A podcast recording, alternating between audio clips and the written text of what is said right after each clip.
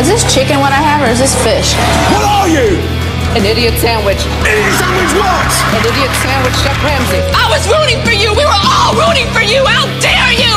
Congratulations, you're a meathead, son, but you know what? Don't ever put your hands on my underwear. This is the lamb Where's the lamb That's the lamb sauce? offended. Yeah, I mean, you really don't make friends around here, do you? I I didn't come here for that. Hi, everyone. Welcome back to Snap Back to Reality, the podcast dedicated to the trash TV we grew up with and love to hate. I'm your host, Riley Ennis, and this is episode 54. And I would like to thank you all so much for joining me once again, um, especially considering I kind of ghosted last week. Uh, so sorry about that. Sorry, guys. It's just, it was, it, it's been a hard two weeks. It's, it had been a really hard couple of weeks just getting back into the swing of things and all of the depression and anxiety from what was going on really hit me hard and I just could not focus. I I still am having a really hard time focusing and getting things done um, to the point where I'm like, do I have adult ADHD? Like, I kind of want to look into that after all of this is over and we can go back to having like non essential doctor's appointments. Um, but I'm like, maybe I need Adderall. Uh, but yeah, I, I just was having an extremely hard time getting things done and focusing and writing my notes. And that's all there was to it was that I just could not focus and write my notes. And I probably could have put my nose to the grindstone and pumped something out last week, but I just wasn't feeling it, and I just needed to take some time to do some self care and relax. Um, so I did that, and I'm feeling much better this week. So hopefully things will be normal in terms of my podcast release schedule, at the very least, uh, normal again soon. Um, but I hope everyone is doing okay themselves. If you are having a hard time like I was, you know, just be kind to yourself, be compassionate with yourself, take it easy. You don't need to be super productive. Just do the self care that you need to do to keep yourself safe and healthy and as happy as possible. Um, so with that, that's about all of the housekeeping I have because you know that's where we are right now. Is everyone has to talk about what's going on and how we're caring for ourselves first before we jump into anything these days. Um, so, in my last episode, I had mentioned that I wanted to talk about a show where people had it worse off than me, which is why I talked about 16 and pregnant. But that backfired. Hell, maybe that was the reason why I got so depressed over the last couple of weeks, is because I spent like three days watching a bunch of 16 and pregnant episodes and then I was just like, God, I don't want to move. I don't want to like get out of bed and do anything. Um, so I didn't want to do something like that anymore. I wanted to watch something, yes, where people are having a worse time than me, but also where it's like, I guess the stakes aren't real, like someone's lives, like it is on 16 and pregnant. So I decided that I wanted to revisit Survivor. Um, and this was a great idea. I haven't watched Survivor since I first watched it last year for my very, very first episode of the podcast ever, where I watched the first season of Survivor. Um, but I really enjoyed it back then. I really enjoyed The Amazing Race when I watched it as well. Um, those are kind of similar vibes, in my opinion. Like it's kind of the same show, just two different setups, more or less. But I love it. It's just like, it's fun, it's exciting, but it's also like it's high stakes in the sense that it's exciting, but it's low stakes in the sense that like nothing matters, like none none of this affects anything. So, yeah, it was good. Um, I had a really fun time watching that. Actually, I got so caught up. I watched all of my Survivor season that I'm going to talk about for this podcast. And then I started watching another season of Survivor. And then I was like, eh, I'm kind of over Survivor. And then I went and watched season five of The Amazing Race just because I wanted to. And I'm not even going to like talk about it. I just wanted to watch it. Um, so yeah, that's what I've been up to basically over the past two weeks is watching a bunch of old ass reality show and King of the Hill. I've been watching a lot of King of the Hill too. Anyway, we were talking about Survivor. Um, we're actually going to talk about Survivor Pearl Islands. Uh, that is season seven, I do believe, of Survivor. Since my first episode ever, I talked about like the inception and the origins of Survivor. I didn't really want to go into that again for the background. And since I talked about like my personal background, my personal experience with the show, in that first episode, there's nothing really to say there other than like all of that is still true, and I haven't really watched any more since then, other than this one season. Um, but yeah, we'll just go into the background of the season itself because there's some interesting stuff there. Um, so, this is Survivor Pearl Islands, which was filmed on the Pearl Islands off of Panama. It was filmed from June 23rd, 2003 to July 31st, 2003, and then it aired from September 18th to December 14th of that year. Um, this is I think I talked about this in my first episode, but Survivor, like really going back and looking at the filming schedule and stuff on Wikipedia, they are just are they just constantly filming Survivor? Like, does the crew get any kind of break, or is it just like a year round sort of thing? Because they pump out like three seasons a year. They film them just back to back to back on the same fucking random ass island. They'll film like five seasons in a row on the same like random set of islands and then they'll go to another place and film five seasons in a row. So I'm curious is there just like a bunch of people out in the middle of the ocean somewhere like who were filming Survivor and then like the pandemic hit and then they ended filming and they're like you can't go home though. Is there going to be like Survivor pandemic, Survivor quarantine? I bet that's going to be a thing next year. Mark my words. Um, so, this season, Survivor Pearl Islands had a pirate theme, which I loved because I was fucking obsessed with pirates when I was a kid. I think it started watching Pirates of the Caribbean Curse of Black Pearl because, you know, every young girl who's obsessed with pirates, I feel like it starts off with that. But I also really enjoyed this other book that I read called Pirates! Exclamation point. I think I read that in sixth grade, and that was a that was a good book. Um, so yeah, I was I got really into pirates and I learned a lot about pirates and also the British Royal Navy because of this other book series I was into that was British Royal Navy but had some pirates in it. It was fine. Um, so yeah, I was like really obsessed with pirates to the point where we did a lesson on pirates when I was in eighth grade because in eighth grade we did South Carolina history. I don't know why, but it was specifically South Carolina history and Charleston, I guess, has a history of pirates. being in and around the port. I'm pretty sure Blackbeard actually was brought into the Charleston port, or Blackbeard's head was brought into the Charleston port after he died. Anyway, I got to present to my class about pirates. My teacher just let me talk to the class about pirates just because I knew so much about pirates. And it was great because I'm a fucking know it all and I love attention. So that was a, probably one of the best memories from middle school. Um, so the two original tribes from this season were Drake and Morgan, named after Sir Francis Drake and Henry Morgan, two famous pirates, or rather privateers, technically. And the game actually started by surprising the contestants by marooning them on desert islands, wearing only the clothing on their backs. They originally thought that they were going to be headed out to do a promotional photo shoot, so they were all wearing all of these different clothes that were supposed to represent, you know, their personalities.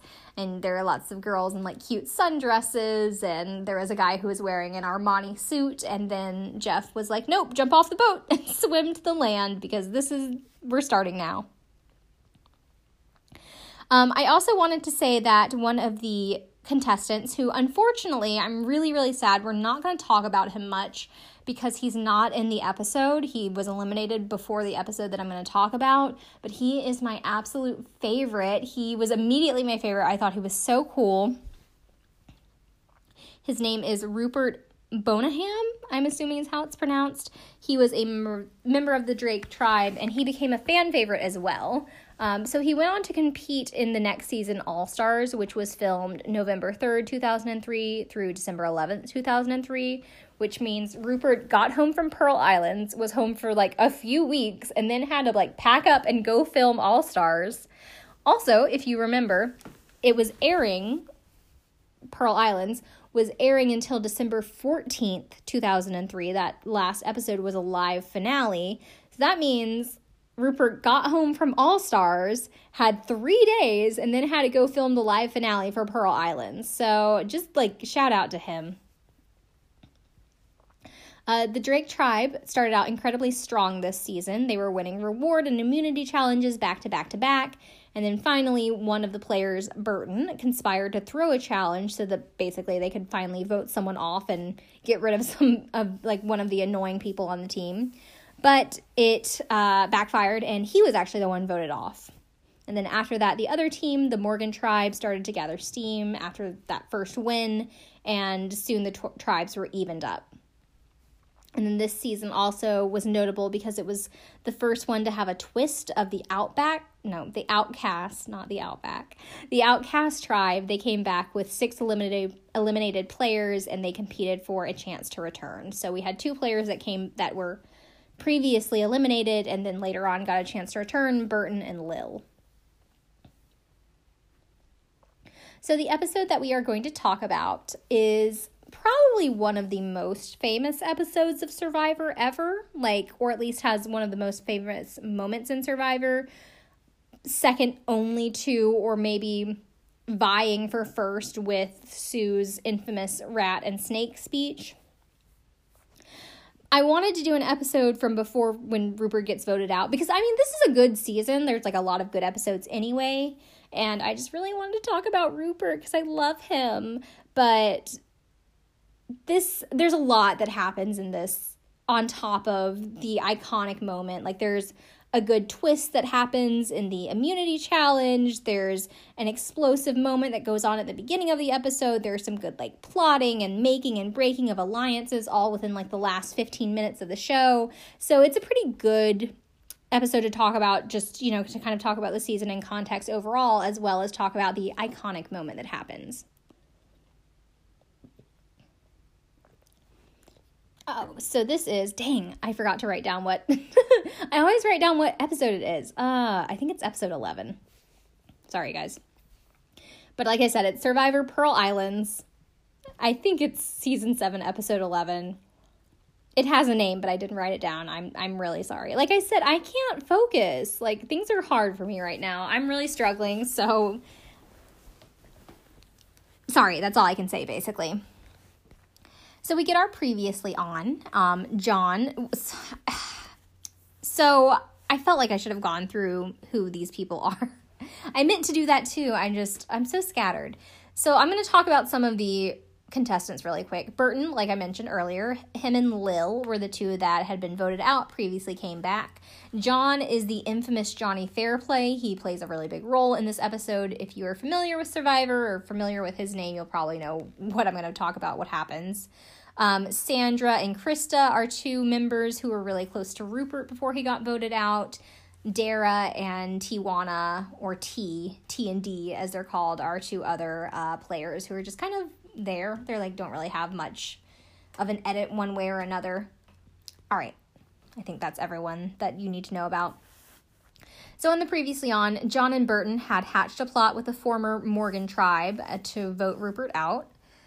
Lil and Burton had won the reward challenge, but Burton gave it up to John. It was a fishing trip, so John and Burton kind of plotted together on what John could say to Lil while they were out together to convince her to vote the way that they wanted her to. Sandra overheard their plotting. Sandra's always overhearing things and kind of just tucking that knowledge away for the future in case she needs it. Um, and then Burton won the immunity challenge last episode. In the next tribal council, Rupert, Sandra, and Krista were very shocked by Rupert's unexpected elimination.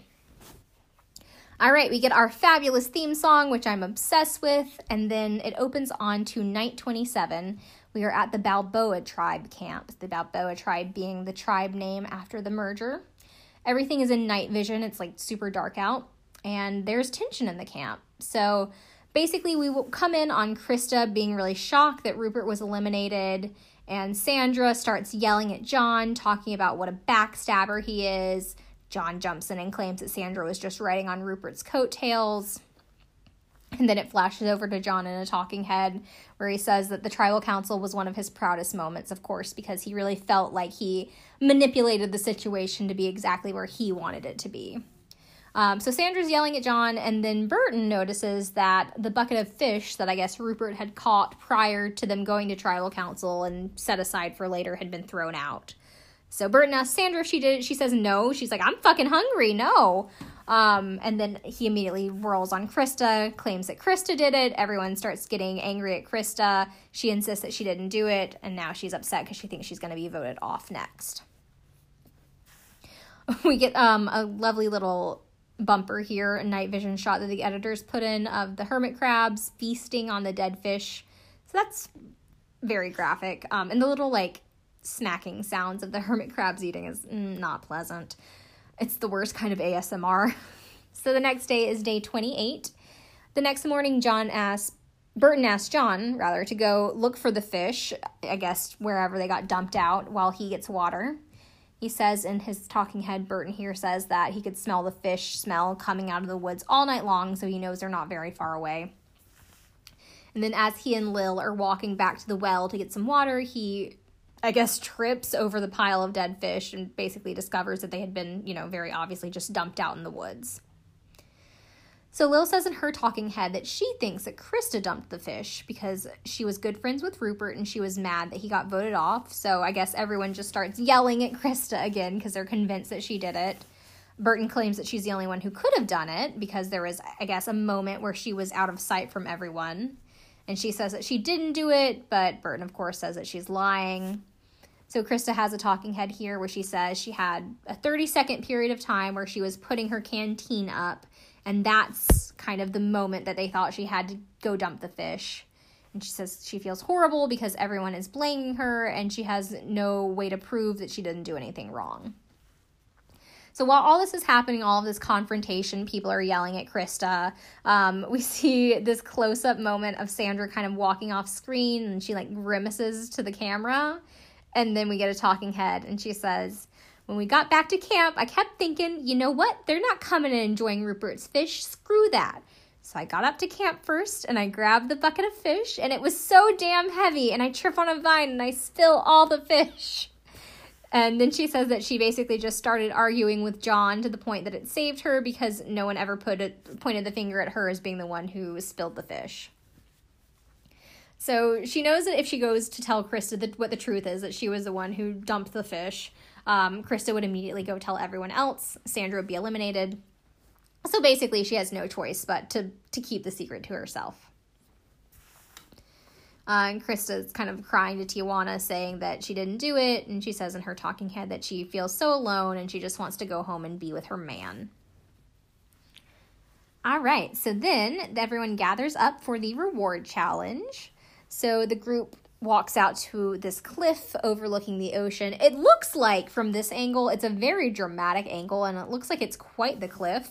And there are these six planks jutting out from the edge. Later on, there's another perspective, and you're like, okay, maybe this is like 10 feet up, like maybe 15. Not not the like 200 foot cliff face that it kind of looks like at the very start.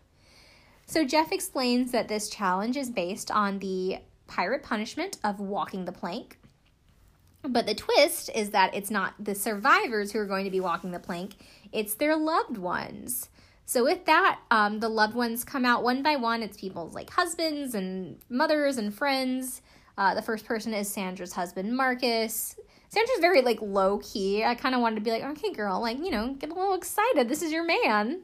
Um, Tijuana's they introduce him as her high school sweetheart slash still very good friend William. She calls him Billy. Um, Burton's mom is there, Lil's husband Lonnie, and Lil is like sobbing. It's really like the most emotional reunion. I definitely cried watching it the first time. Dara's boyfriend Bradley, Krista's fiance Pete. She's also sobbing. She's a close second to Lil. And then last but not least, out comes this strange ginger man just stepping out from behind this pile of rocks, flashing his little peace signs like Johnny Fairplay does. It's John's friend Dan. So John walks up to his friend and he asks how his grandma is. And Dan says, She died, dude. And so Jeff asks him, you know, what, what's happening, what's going on. And Johnny says, you know, it was either going to be my buddy who was coming or my grandma, and my grandma's not here for a reason. He just says that he wants to win this so he can get some more information about what happened.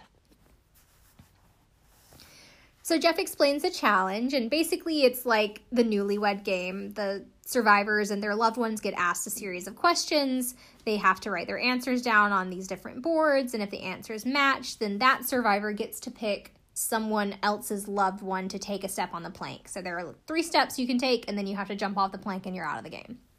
The last person standing wins the reward, which is to have their loved one come back to the camp and spend 24 hours with them. So all of the loved ones take their places on the planks and the game begins. And the first question is What is your survivor's nickname? So Sandra and Marcus match up.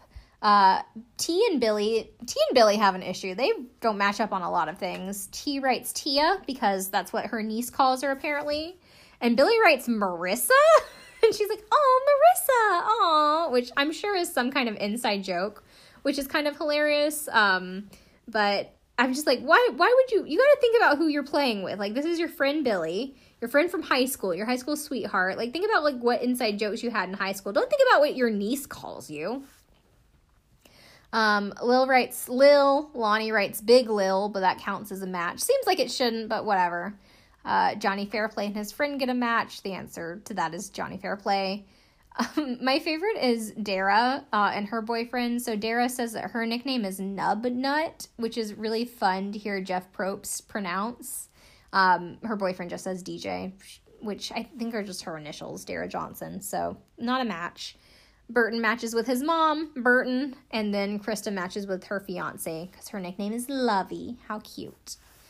Uh, Sandra gets to pick the first person to step back on the plank, and she picks Fairplay's buddy, which I love, like ruthless, love it, girl. Um, Lil picks Sandra's husband. Jeff calls on Johnny, and Johnny gets all pissy that Sandra picked his buddy. So he says, You know, I mean, I have a million questions I'd like to know about my grandmother, but obviously some people don't give a fuck, so and Sandra's like, hey, it's not about you all the time. And Lil's like, his grandmother just died. So Johnny tells Marcus to take another step back on the plank. Just just to be an asshole, just as revenge against Sandra. Um, so on and so forth. The next question What is your survivor's favorite home cooked meal? T and Billy miss it again because they're not on the same page. Uh, Lil, Sandra, Johnny all match with their partners. My favorite part is Sandra writes arroz con gandules, which I mean I know I'm not pronouncing that correctly, but I can I can make an attempt. You know, it's not that hard. It's Spanish. My accent isn't perfect, but I can I can pronounce Spanish. Um, and Jeff is like, I can't even pronounce that, sir. This is season seven. You've definitely been on a Spanish speaking like country before. I'm sure, right? I'm sure they have. Like, come on, Jeff. Um, another miss from Dara and her boyfriend. He said that her favorite meal is cornbread and milk, which I think is a thing. I think is a thing in the South, and I'm from the South, but I'm not. I am not that Southern. Where you just like put your cornbread in a bowl of milk and like smush it all up and turn it into basically like a bread pudding kind of thing. Mmm, sounds kind of weird. Um, Lil and Sandra keep at it. They send each other's husbands back, and then Johnny finally forces Sandra's husband. He's the first one. He has to step off the plank, the plank, and then this is where you can see it like pans to the perspective of him like jumping off the plank, and it's like okay, it's like a ten foot drop into the water, and then they just like swim a little bit, and there's a little platform that they hang out and sit on. So it's really it seems very dramatic to like make someone else's loved one walk the plank, but it's not that big of a deal. Burton sends Krista's fiance back a space. Krista sends Dara's boyfriend back, and with that um, everyone is even on their green space on the planks, except, of course, for Marcus, who's already been sent off. Um, Dara and her boyfriend miss another question about what her dream job would be. Uh, she says modeling, and he says nurse, which is kind of funny because I'm pretty sure at the um, at the season finale, uh, they're talking about Dara because her job that she says like coming into this, like when you know you have your bio on your little chyron, is Mortician, which I love. I was like, oh my god, she's so cute and young. This little like like skinny, small, cute young woman. She's a mortician. How cute, how cool. Um, which I like. I really, I really loved that for her. But then at the live finale, they ask her like, "Oh, are you still working with dead people?" And she's like, "Um, actually, no. I'm in school to be a nurse." Which is just like she looks like she's in school to be like she looks like a nursing student. she just looks like one of those young southern women who's like goes to be a nursing student, but I was so on board with her being a mortician. It made me sad that she decided to be a nurse. So, anyway, circling back, my point was she says her dream job. I guess modeling is truly her dream job, but her boyfriend wasn't that far off since she did, you know, later on go to become a nurse. Uh, but after they get that one wrong, she's like, yeah, we're going to have to have a talk when we get home. Um, there's a more montage of them playing. One little funny moment was what personality trait might cause your survivor to lose this game. And then Johnny and his friend both match by saying his mouth. Uh, Krista's fiance and Dara's boyfriend are both forced to jump off next. And then um, when Burton's mom, she has to jump off after that, and it's really cute. So as she jumps off, Johnny kind of tells her, Oh, you have a great son, which is nice too. And then finally, Johnny tells Billy to walk the walk the plank and jump off. And Billy Billy seems like a nice guy. He gives Johnny his condolences and then he cannonballs into the water. So that's kind of fun. So finally, it's just left at the end with Lil's husband Lonnie and then Johnny's friend Dan. So Lil's husband Lonnie is at the very very end of his plank. He could, you know, get forced to jump off after that. Uh, Dan has like another space to walk before he'd have to jump off. So it's coming down to this. Um, Burton gets to make the choice if it's up to him if he wants Lonnie to jump off so that Johnny can win, or if he wants Johnny's friend to take a step back so that they're tied up and it goes for another round. Burton chooses Lonnie to jump off, and then Jeff asks why. He says that, you know, it's it's the worst day of Johnny's life. We all want to do something nice for him. And Lil's like, Yep, I understand. She's really sweet about the whole thing. Even though, again, I'd like to remind you that she was sobbing sobbing when her husband she saw her husband for the first time. Um but you know lil's pretty nice. Uh so lonnie jumps off and she like still like she reaches over and she gives johnny a kiss on the cheek. And johnny goes around and he's hugging everyone and he runs over to his buddy and he gives him a huge hug. And then that's when jeff explains that the whole prize is actually going to have uh, johnny and his friend dan. They'll have the entire island to themselves their entire camp to themselves for 24 hours the rest of the survivors are going to be sent to another location where they're going to have to make camp for themselves. And Jeff just gives them a machete and some waterproof matches, and that's all they get for the whole day. And Johnny thanks everyone again. Um, he introduces his friend as Thunder D. They all hug. It all seems, oh, it seems very nice, very, very sweet. So the main group of survivors arrive at Isla, Isla, Isla, Isla, Hermita, I don't know how to say that word. Um, T tells us in her talking head that John and his friend have free reign of their shelter and their food over at Camp Balboa, and the rest of them have been put on this beach with no food and no shelter. We see Burton open a coconut, but it turns out to be rotten.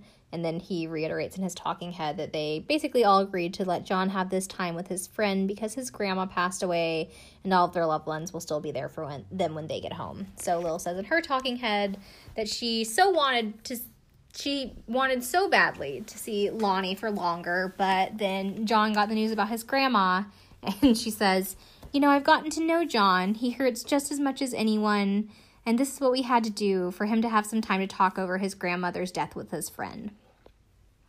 And then, of course, the editors cut us right on over to Camp Balboa, where John and his friend are walking down the beach together with shit eating grins on their faces, slapping hands, and then John says, That was a brilliant performance, sir. Um, so, yeah, John tells us that right now his grandma is sitting at home watching Jerry Springer, and he explains that, you know, you're, you should take every single advantage possible, and if you don't, you're a fool. And so, this is where John has his talking head where he explained that or Dan, sorry, Dan the friend, has his talking head where he explained that it was all John's idea. Basically, John called him before he left on the show and said that, you know, if you get a call from the producers, uh, tell them that my grandma died, or like tell me that my grandma died when you get down here. John is giddy. He's like talking to his friend, talking about how like he's the ringmaster here, how he's never even come close to being voted off. And Dan's like, Yeah, well, your teammates are going to kill you when they find out, and your grandma's going to hate you. But they're both laughing. They're just, they think it's going to be great. So, this is what kills me.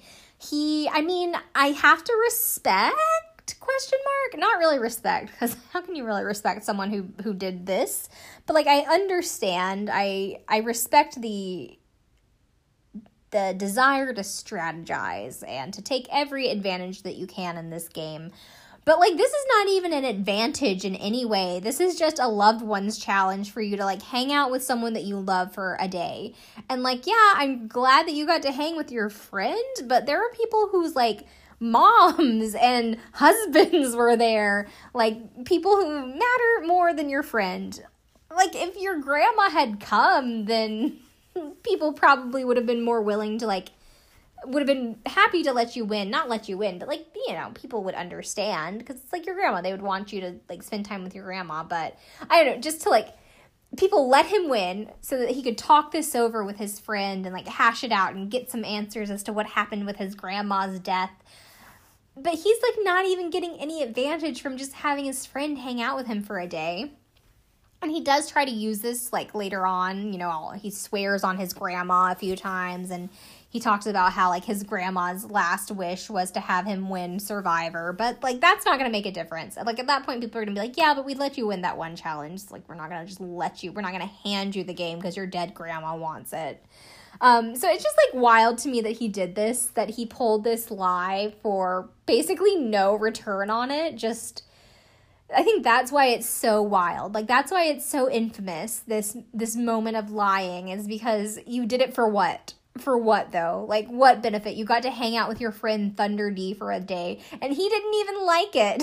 he had like he had to stay at this camp and eat fish and you know coconuts. I guess that's all they have. It's like, no, come on. All right, so it's day 29. The rest of the survivors head back to camp. Um, Dan has to leave. Dan asked if they were all right. He was like, "Oh well, were you guys okay somewhere else?" And they were like, "No, no, we had a bad night. we didn't. We don't even see any footage from that night. I think they were all probably just like huddling together and crying or something." And then Dan gets boated off the island. So Sandra has a voiceover. Um, she says that she and Christa have been w- looking for ways to put stuff in Tijuana's head because they feel like she's the one who really holds the power with her vote, and they can e- she can either vote with them or against them. And Sandra's only hope is that T and D realize that they can't trust Jon and Burton. And Sandra basically tries to convince T that she's going to be the next one out after Christa. And then it's the night of the 29th, or it's night 29, not of the 29th. Ugh, what am I saying? Um, Burton and John go off for a walk, and then Sandra has a voiceover. She says that, you know, she, oftentimes she'll just sneak up behind people to eavesdrop just so that she knows what's going on everywhere in the camp. So this is where she tells Tijuana to come with her. And they follow Burton and Jon out into the woods and they overhear them talking. And basically, Burton is talking about how he wants he and Jon to be top two. And then when the time is right, they'll talk about how he, Jon, and Lil will be top three. They'll tell Lil later. T overhears them plotting about all of these things and basically how they're going to say whatever they need to to whoever they need to to get whatever they want. Um, how you know, Burton's going to go talk to Lil and Jon's going to go talk to T and D or vice versa or something like that, and they'll get everyone to vote exactly how they want them to. Sandra says in her talking head here that the timing was perfect, that it's better for T to hear with her own ears what the boys are saying rather than have Sandra put say things and put doubts in her head or put things in her head and Darrah have and Tijuana have doubts. God, I cannot keep up with all of these people. Uh, basically, there are no doubts there. Like T heard with her own two ears what the guys are plotting. So T has a talking head where she says that she's definitely going to refocus on how she plays the game. Uh, she immediately goes over to Darrah and tells her what she overheard. They thought that they were going to be in the final three T, D, and Jon, but now they realize that the boys are not planning that. They need to rethink how they're going to move forward. And Darrah basically says that if Burton doesn't win immunity tomorrow, he's out. So it's the next day, day 30. The survivors arrive at their immunity challenge. And Jeff explains that since, you know, they've been here for a month, they haven't eaten well, they haven't slept. This is going to be a challenge to test their ability to think clearly, and it's going to be a word scramble. Um, something that I thought was kind of interesting that I found when I was doing just some research, and this was a while ago that I did this research. Um, not this research specifically, but it was a while ago that I read this, so I don't remember where I read it. Uh, but I think it was that someone, I think it was like a producer or someone, was at a party or was at a friend's house and there was a, their like friend's younger daughter, like 10 or 11 years old or something, said that she had an idea for a challenge, which was basically this a word scramble. And then later on, they used her idea for the challenge. So that's kind of cool. Um, so each of the survivors have a board with three words on it, which in this case are Survivor Pearl Islands. And using those letters, they need to make 25 new words um, from those three original words. And there are certain like letter letter length requirements. Um, so they have to have so many three letter words, so many four letter words, so on and so forth, including two seven letter words. So it's a little bit difficult.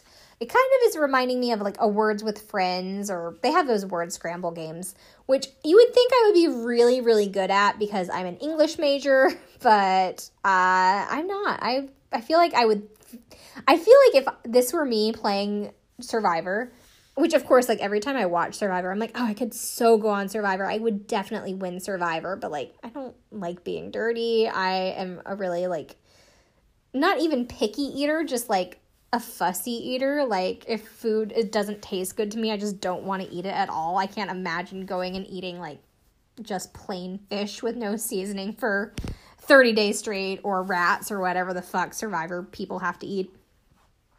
But I feel like if I were playing Survivor, if I were there and I saw this challenge happen, I'd be like, oh, fuck yes, I got this in the bag. I'm going to win immunity. I'm feeling so good. And then I would like play it and I would like panic and freeze and not actually have any words.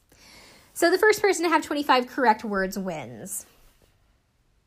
Everyone takes their spot at the board and the game starts and everyone starts, you know, they're writing out their words. It's basically like they have the three words are made out of tiles, like Scrabble tiles almost, big versions of Scrabble tiles basically, so that they can use the words, the, the letter tiles to rearrange and help them figure out what words they can write down. And then on the other side of their board is a chalkboard, so they have a piece of chalk and they can write out their list of 25 words.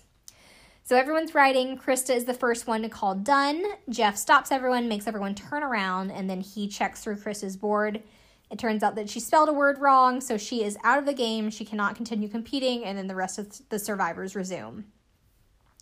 T calls done next, but she used a plural, which was against the rules. There had been a few rules. One of those was no plurals, another is like no names or capital nouns, that sort of thing. Jon calls done next, but he has a word misspelled, so he's out.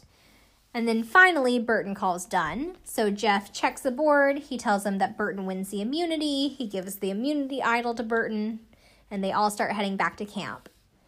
But before they all get away, Jeff calls them all back, tells them that they need to come back, and then he says that he was looking at Burton's board again and noticed that there was a misspelling.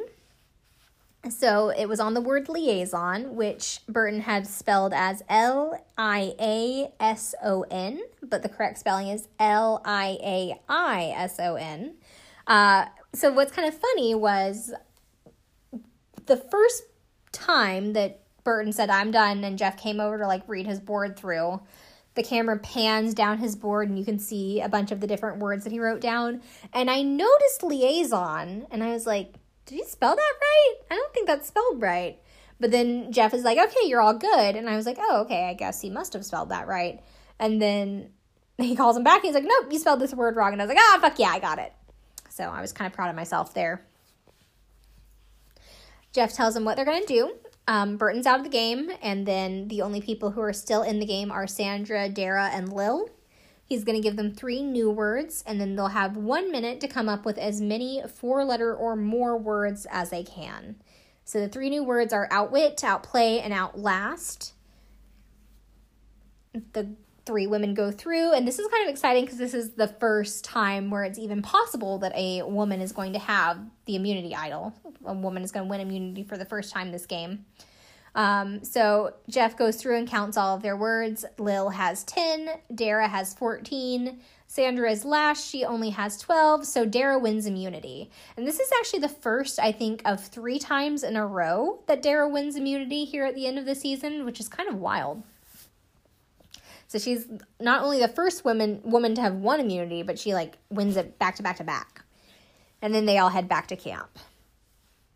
So after the immunity challenge, Darrah and T are walking together, and it's kind of uh, uh, time to discuss what is going to happen at tribal council. And T says that they are the sway votes. They're either going to decide if they'll have the strongest player leave, which is Burton, or they'll have one of the most antagonistic players in the game leave, which would be Christa or Sandra. So they sit down to talk and strategize, and they kind of come to the realization that this is probably their only chance to get Burton out of the game. So they decide to focus on him, and Christa can go next. And they're like, well, she has three extra days. You know, she thought she was going home today. We're giving her three extra days. She should be happy. And she goes to Jon. Well, she says Jon's going to have no option but to be on our side, so it's fine. And cuts over to Sandra and Christa hanging out in the water and Sandra's saying that they should get rid of Burton first as well. And they says they she says that after Burton they'll move on to plan number 2, but she doesn't elaborate on what that means. So I'm kind of curious as to when they had decided all of their plans and numbered them out. had this code where we can discuss plan number one, plan number two, so on and so forth. Sandra says, just like Rupert was crushed, he'll be crushed, which I guess she's referring to Burton since he's kind of the one who led the charge on voting Rupert out. Cuts back to T and D talking to Jon, and then this is where they're telling him the plan. He's like, "Well, I mean, I mean, I just prefer to be Christa, but I understand." And T's just like, "Yep, right. You understand. You have to go with the majority, or your butt is on the line." So Jon says in his talking head here that Burton is one of his best allies, and he certainly doesn't want to get rid of him. So we see Jon walking with Christa and Sandra, and he basically tells them that he wants to keep Burton so that they can all keep eating, because Burton is pretty much the only person who does any of the fishing. And he at least acknowledges that they don't owe him anything. Um, he says, you know, I, I deserve a finger to the face, but, you know, just listen to me, like, please. And he tells Christa that Tijuana hates her guts and promised her up for a promised her up on a silver platter in exchange for his vote tonight, voting off Burton. Jon says that he wants T to go, but doesn't think doesn't and doesn't think that she deserves to be there. And Sandra admits that she's scared to align herself with Jon because he's burned her in the past. Uh, and then Christa, sweet dear Christa, says, asked if he'll promise them top four. You know, Lil's out, you'll have us in top four. And he swears on his grandmother that they can trust him. So I'm sure it seems very dramatic when a man who just lost his grandmother swears on her, but obviously we know that that means nothing to Jon.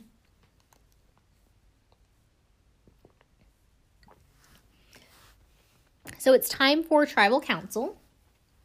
Ryan O, Rhino, as he's called, which is fun, and Rupert come in because they are the first two members of the jury.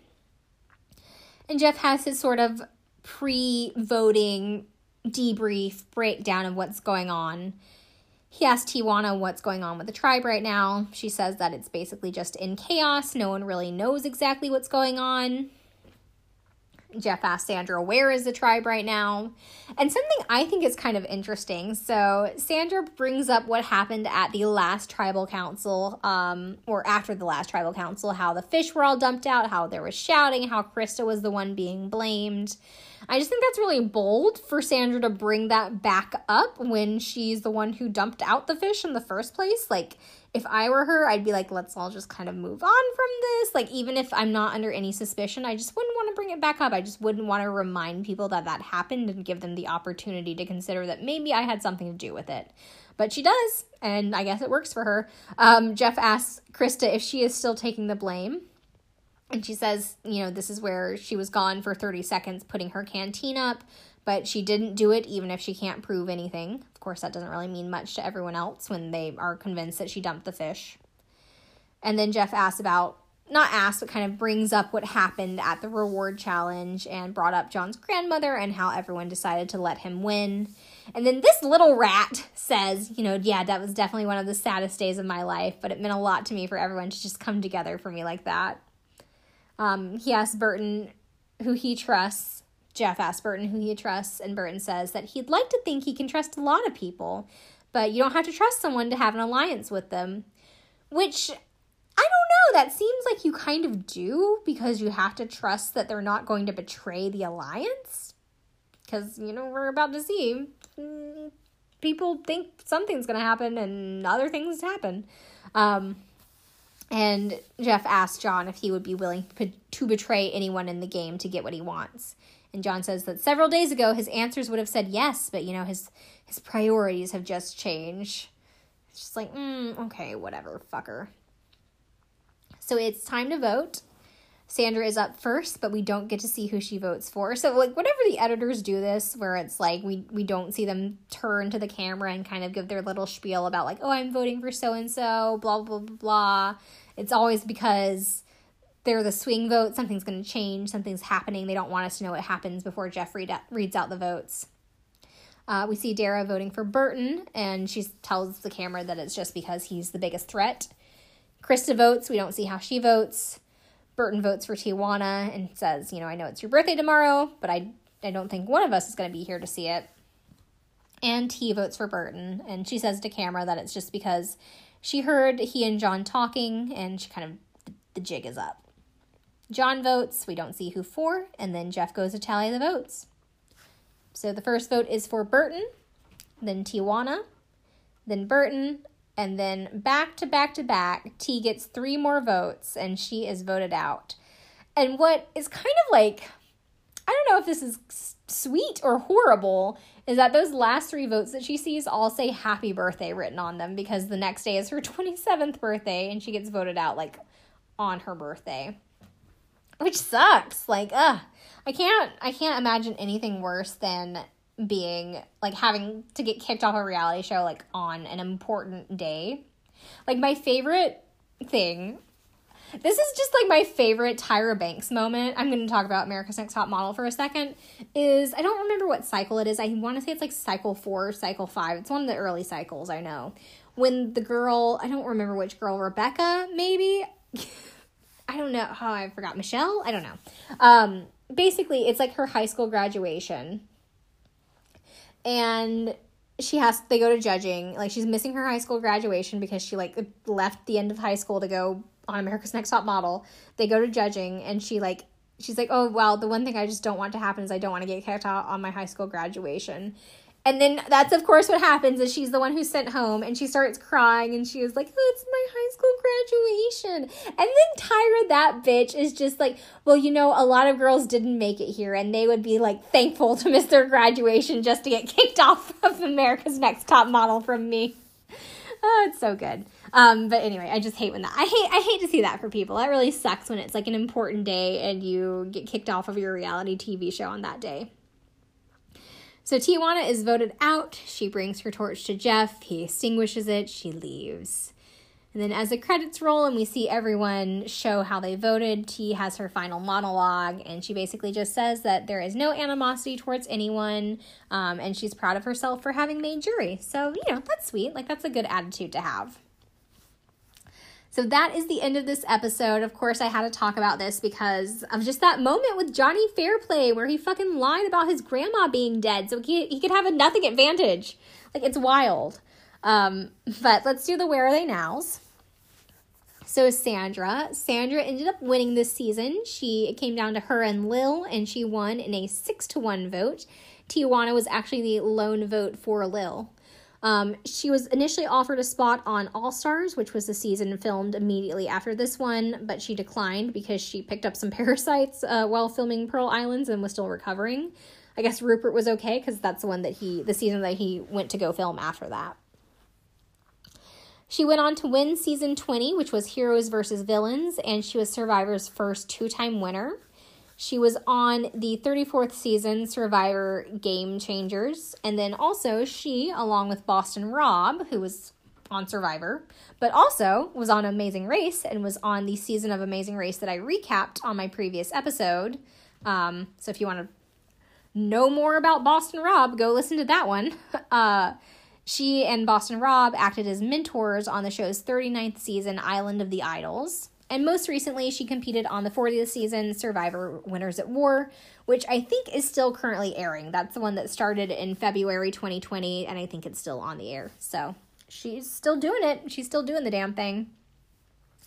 In 2013, she was in the audience of an episode of Dr. Phil to support her fellow Survivor winner, Todd Herzog, who is struggling with alcoholism. And she's married, she has two kids. She had those two kids before she went on Survivor, so it's not really a update of where she's now. Um, from what I could see, it says that she is a secretary at a law firm in Fayetteville, North Carolina, when apparently not filming Survivor because that's practically a full time job for her at this point. Christa. So Christa, I was like, oh, okay, there probably won't be a lot of information on Christa since she was like never on another season of Survivor after this. Christa has her own website that has a, just a timeline of her life which I was kind of like overwhelmed with. I was like, do I give this do I give this entire timeline? I don't think I don't think people care, but you know, it's out there. Uh, so let me try and give the highlights. Um, on September 6, 2003, she married her fiance Peter, the one that we had seen on the show. They had one daughter, Misha Vera Wado, who was born on September 13th, 2005. Um, they have since divorced. In 2004, Krista started a fashion line. I don't think that was very long lived. Uh, in 2005, she competed on Family Feud Castaway with teammates T, Tijuana. I'm trying to like read the people I know. She had Sue Hawk from season one, a couple of other Survivor players that I don't know, and then T was on her team. They competed against my boy Rupert, uh, Richard Hatch, Rudy, Richard and Rudy, both from season one, um, Johnny Fairplay, and some other guy who I don't know.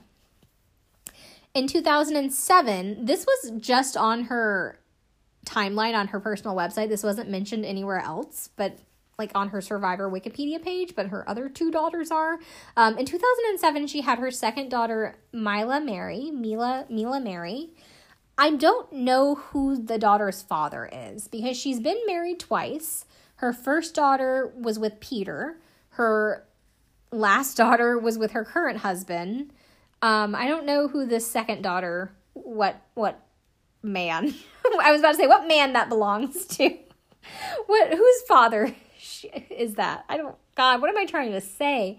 I don't know who her father is. Maybe Christa doesn't either. I shouldn't say that about a kid or a mom. Anyway, it's I'm getting loopy. Let's wrap this up. Uh, she started a software company in 2008. Christa also apparently shot for Playboy in 2004, but the photos weren't run until 2010. She has this in her life timeline in 2010, but she said that she shot the photos back after Survivor in 2004. She did some event planning. Um, she attended Survivor's 10 year anniversary party in 2010. She starred in a car wash commercial in 2013. And then in 2014, she married Dr. Ali Sapardi. Uh, and then in October 2015, she gave birth to her third daughter, Madeleine Pereza Sapardi. So that is Christa. Burton. Um, Burton went on to compete on the Bravo show Battle of the Network Stars in 2005, along with several other Survivor alum. He is the executive producer, or was the executive producer, I don't know if this still exists, of the Around the World Productions Company, which appears to have done a couple of like short TV films or internet films. On January 2010, uh, he also attended the 10 year anniversary party. Lil. Lil went to top two of this season of Pearl Islands with Sandra. Um, not a lot of information on Lil of what she's up to. From what I could find, she was apparently on a couple of episodes of the early show and the late show in 2003, I think just doing promo for Survivor. She has a Twitter account. Well, I think it's her. It might just be a rando catfishing as Lil. Who knows? Um, where she tweets about Survivor, but she hasn't been active in a while on that. The most recent tweet, I think, is like a retweet from last year of the Scouts of America, which checks out since her like whole identity was Scoutmaster. Um, but everything else other than that is just a bunch of tweets about Survivor where every other word is a hashtag. And then I think like the last tweet about Survivor is like, well, I wasn't chosen for all stars or fan favorites or something like that. So I guess I don't need this account anymore. There's like no other tweets after that, other than that one lone retweet. So I don't know what Lil's up to. If you know what Lil is up to, um, let me know. Tijuana in 2005, T appeared as a contestant on the Family Feud, like I mentioned. Um, in 2006, she was also on The Price is Right. She was the first contestant to get up on stage, winning a $2,507 trip to Las Vegas. However, she did not win her pricing game and failed to make it to the showcase. And then she also attended the 10 year anniversary party. Darrah, Darrah also attended the 10 year anniversary party. This is on like everyone's page, so I just wrote it down for everyone. Uh, she has since gotten married. I don't think to that boyfriend who didn't know anything about her. I think it's to a different man. Her name is now Darrah Sparacino. She has a couple of kids herself. Um, she also has a Twitter page, but I looked on that page and the most recent tweet was a retweet of Donald Trump campaigning for some like Republican Mississippi politician so I dipped out pretty quick so I didn't have to like immediately cancel her. But you know, I think just by having said that, she's already canceled. so sorry, Darrah. Also, you're not a mortician anymore, so I really don't care. All right, and our boy, Johnny Fairplay. So Johnny Johnny Fairplay. There was an altercation between him and Danny Bonaduce at the 2007 Fox Reality Really Awards, and that's really all you need to know. I just I love it. Uh, he was part of the 16th season Survivor Micronesia Fans versus Favorites. He was the first pre All Stars, I think, pre All Stars favorite to be on the show. Um, he asked his pr- tribe to vote him off first, though, so that he could return home to his pregnant girlfriend at the time. He is currently, I guess still currently, in a feud with Jeff Probst due to getting into an altercation with his brother um, and allegedly groping another guest at the Survivor Vanuatu. Vanuatu? I don't know how to pronounce that word, sorry. Uh, Survivor Vanuatu finale party. He was signed to Total Nonstop Action Wrestling after his Survivor appearance. Because if you didn't know, Johnny Fairplay, the name comes from his wrestling name because he was a professional, semi professional, I guess, wrestler uh, before he was on Survivor. He was also an art consultant, apparently, which is hilarious to me because that's kind of technically what I used to do, or at least got very close to doing that. Um, so it's kind of hilarious that Johnny Fairplay also was an art consultant at one point. He married Michelle Deighton from America's Next Top Model Cycle 4, aka Flesh Eating Bacteria Girl, if everyone remembers that. Um, who was she was also on w, WWE's Tough Enough 2011. Uh, they were married from 20 tw- uh, sorry 2005 to 2011. They have a daughter together. Had her in 2008.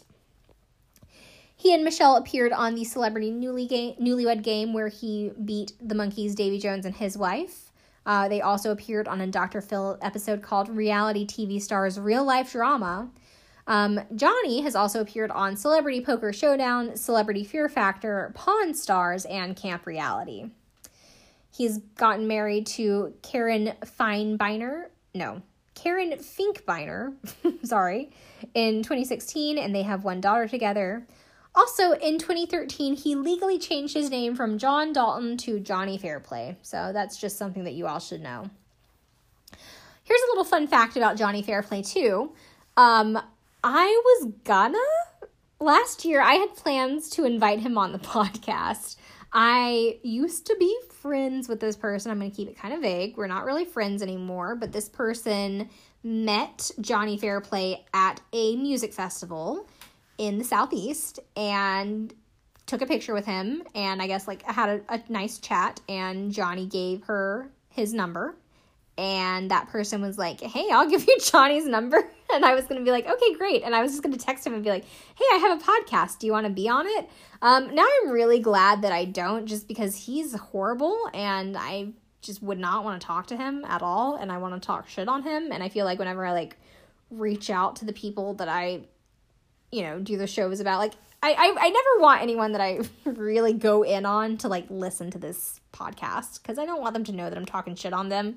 Because, you know, I'm a baby and I don't like confrontation. And if anyone were to ever message me being like, hey, I heard what you said about me on your podcast, I would like shit my pants. So um, I'm just glad that I don't have to, I didn't decide to reach out to him and I don't have to like pretend to be nice to him or like not say mean things about him on this episode. Uh, I think he also has a podcast. Um, it wasn't on Wikipedia, so I like didn't write it down. But I'm pretty sure he also has a podcast if you want to listen to that. All right, you guys, that wraps it up for this week's episode. Thank you all so much for listening. I am sorry once again that I missed out on last week. I am sorry if I got a little loopy on this episode. Um, I'm sorry if I pronounced a bunch of fucking words wrong because I know I definitely did it's hard. Life's hard right now. And, you know, I just, I would really appreciate if you could please give this a nice rating or review on Apple Podcasts, because that would really make my day. That would make, you know, that would make it all feel worth it. Even if one person listens at all, it's all worth it, yes, but you know, when people leave reviews that are very nice and say that they enjoy your work, that makes it a little bit more worth it. So, anyway, thank you all for listening. That's I truly truly do appreciate that a lot, regardless of if you leave any reviews or ratings or anything else. If you do want to follow me, I am on Facebook at Snapback to Reality Podcast, on Instagram at Snapback to Reality Pod, or my personal Instagram at really underscore Riley. If you want to follow me on Twitter or TikTok, that's both at Riley Said So. TikTok's kind of fun. I'm kind of posting more on TikTok now, so like follow me there, I guess. Even though I said like months ago, please don't follow me on TikTok, I take it all back now. Um, and of course, you can always email me at snapbackpodcast at gmail.com. All right, you guys, thank you so much once again for listening. I really appreciate it. Have a wonderful week. Stay safe, stay healthy, uh, stay mentally healthy. Like, find an outlet if you are sliding into depression or anxiety spirals like I was last week, and hopefully we can all make it through this. All right, guys, love ya. Bye.